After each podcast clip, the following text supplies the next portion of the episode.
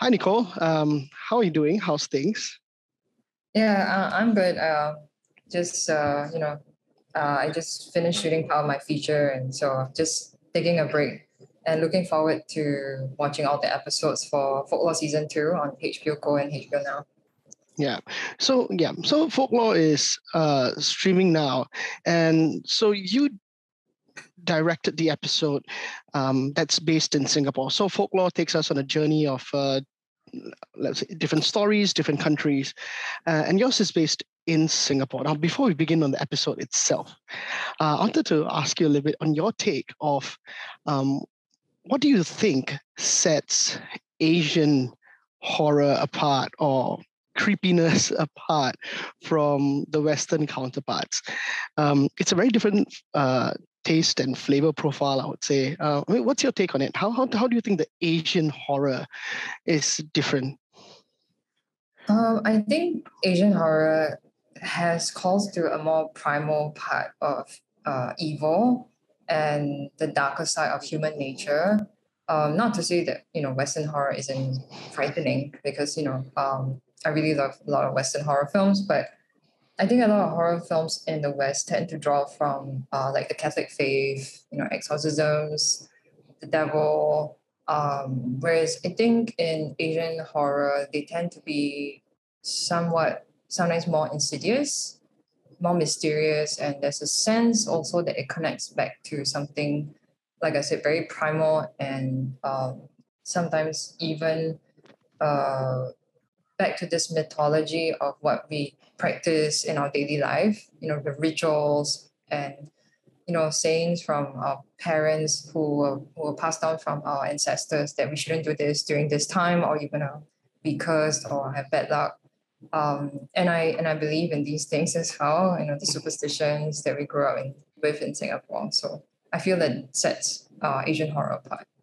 Yeah, you know, I, I think you're absolutely right. Um, we, we kind of get, especially, you know, growing up in Singapore and Southeast Asia, you kind of get passed down these stories and superstitions. And it's always been one of those things that, um, well, intrigues us from the old Russell Lee books, you know, True Singapore Ghost Stories to now.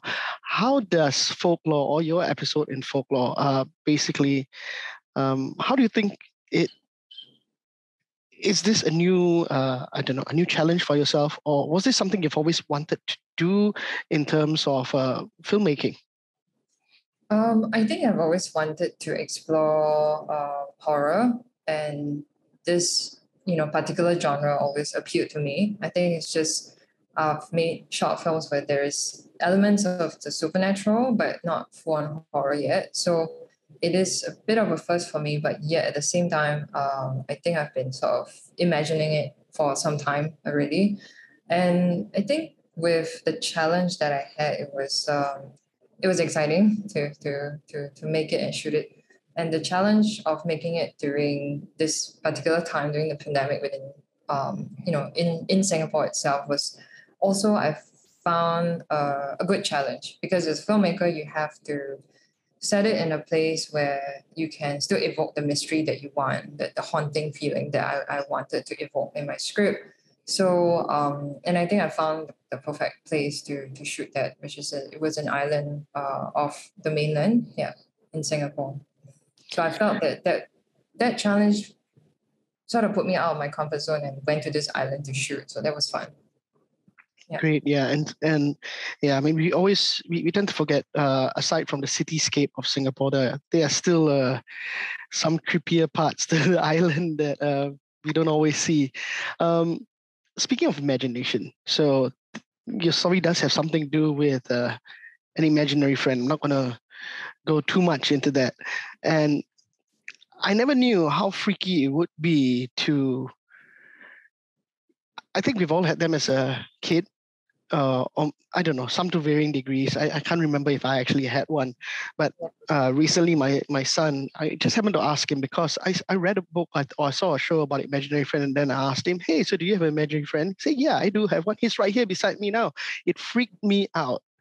It totally freaked me out. What was the inspiration for your story? Uh, the way you've done it.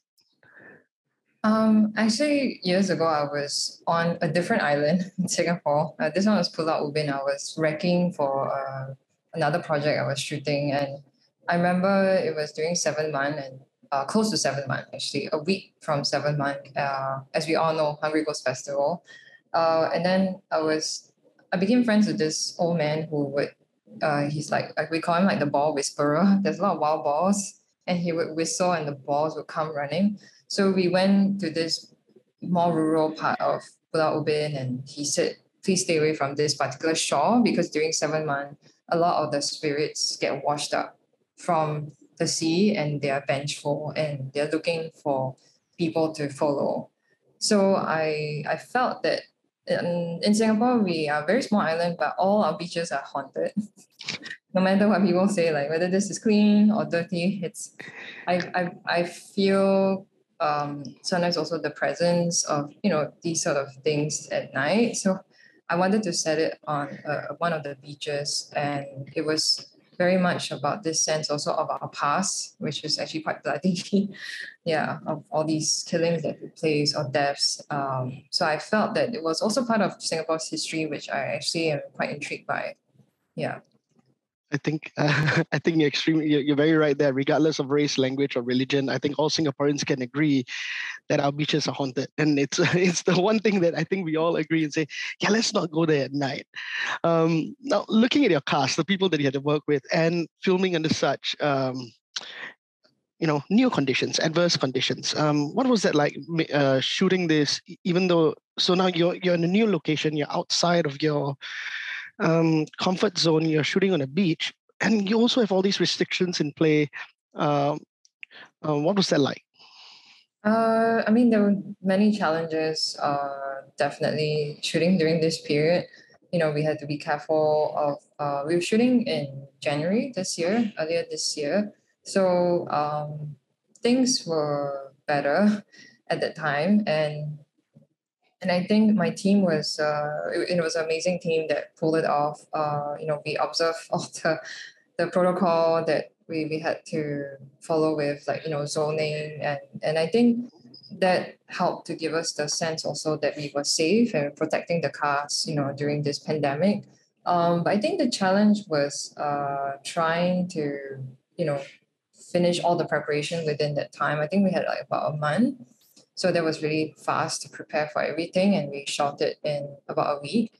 Yeah, so I think in terms of challenges, um, we I think I embraced the challenge. We I spent a lot of time rehearsing with my actors before that, so that we had time uh, to explore ideas. Because once we shot, we, it was it was quite rushed. We had to finish, you know, otherwise we, we wouldn't be able to finish in that day. Um, but I think going to the island was tough because we had to bring all the gear and everyone was you know carrying equipment and, and it was uh, the island itself didn't have power.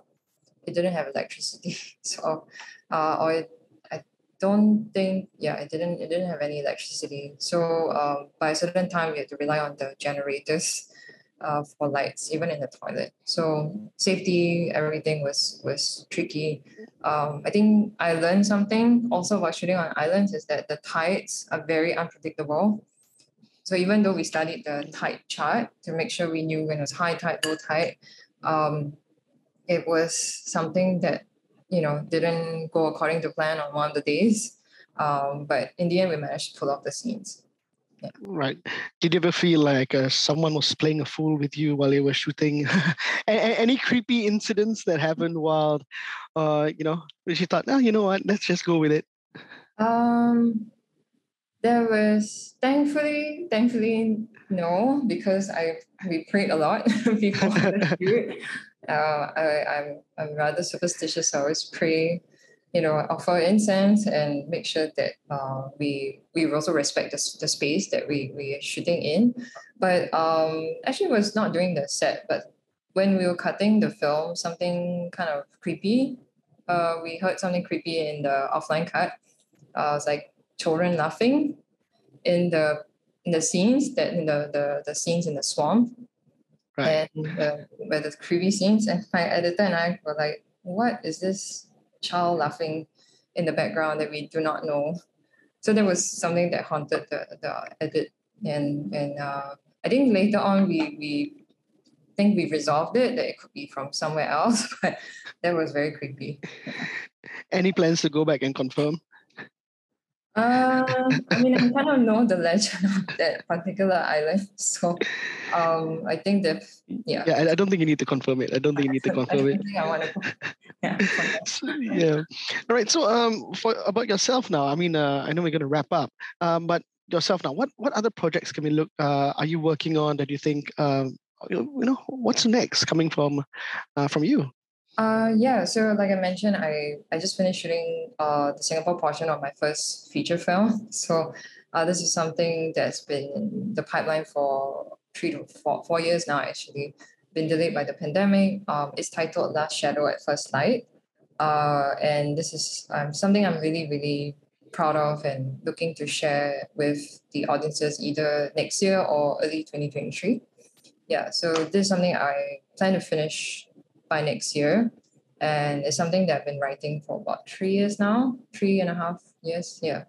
So I think I I, I did I wrote both the excursion and this uh you know during the circuit breaker period. So it was very intense and at the same time also I I feel that um there's definitely thematic things that are you know parallel with with my folklore episode that I can't wait to share with the audiences fantastic i can't wait to watch it you know i've seen uh, folklore and um, yeah like i said there's always there's something about asian or southeast asian horror that i i feel is just just different maybe it's um, the connection that we have from young with spirits and you know we always thought to respect the spirits and uh, uh, yeah. i think every culture that you grew up with has its own thing and it, it comes from a place of respect and then it goes into fear, right? Um, so, Nicole, thank you very much for joining us today, and um, wishing you all the best. And folklore looks amazing. Thank you.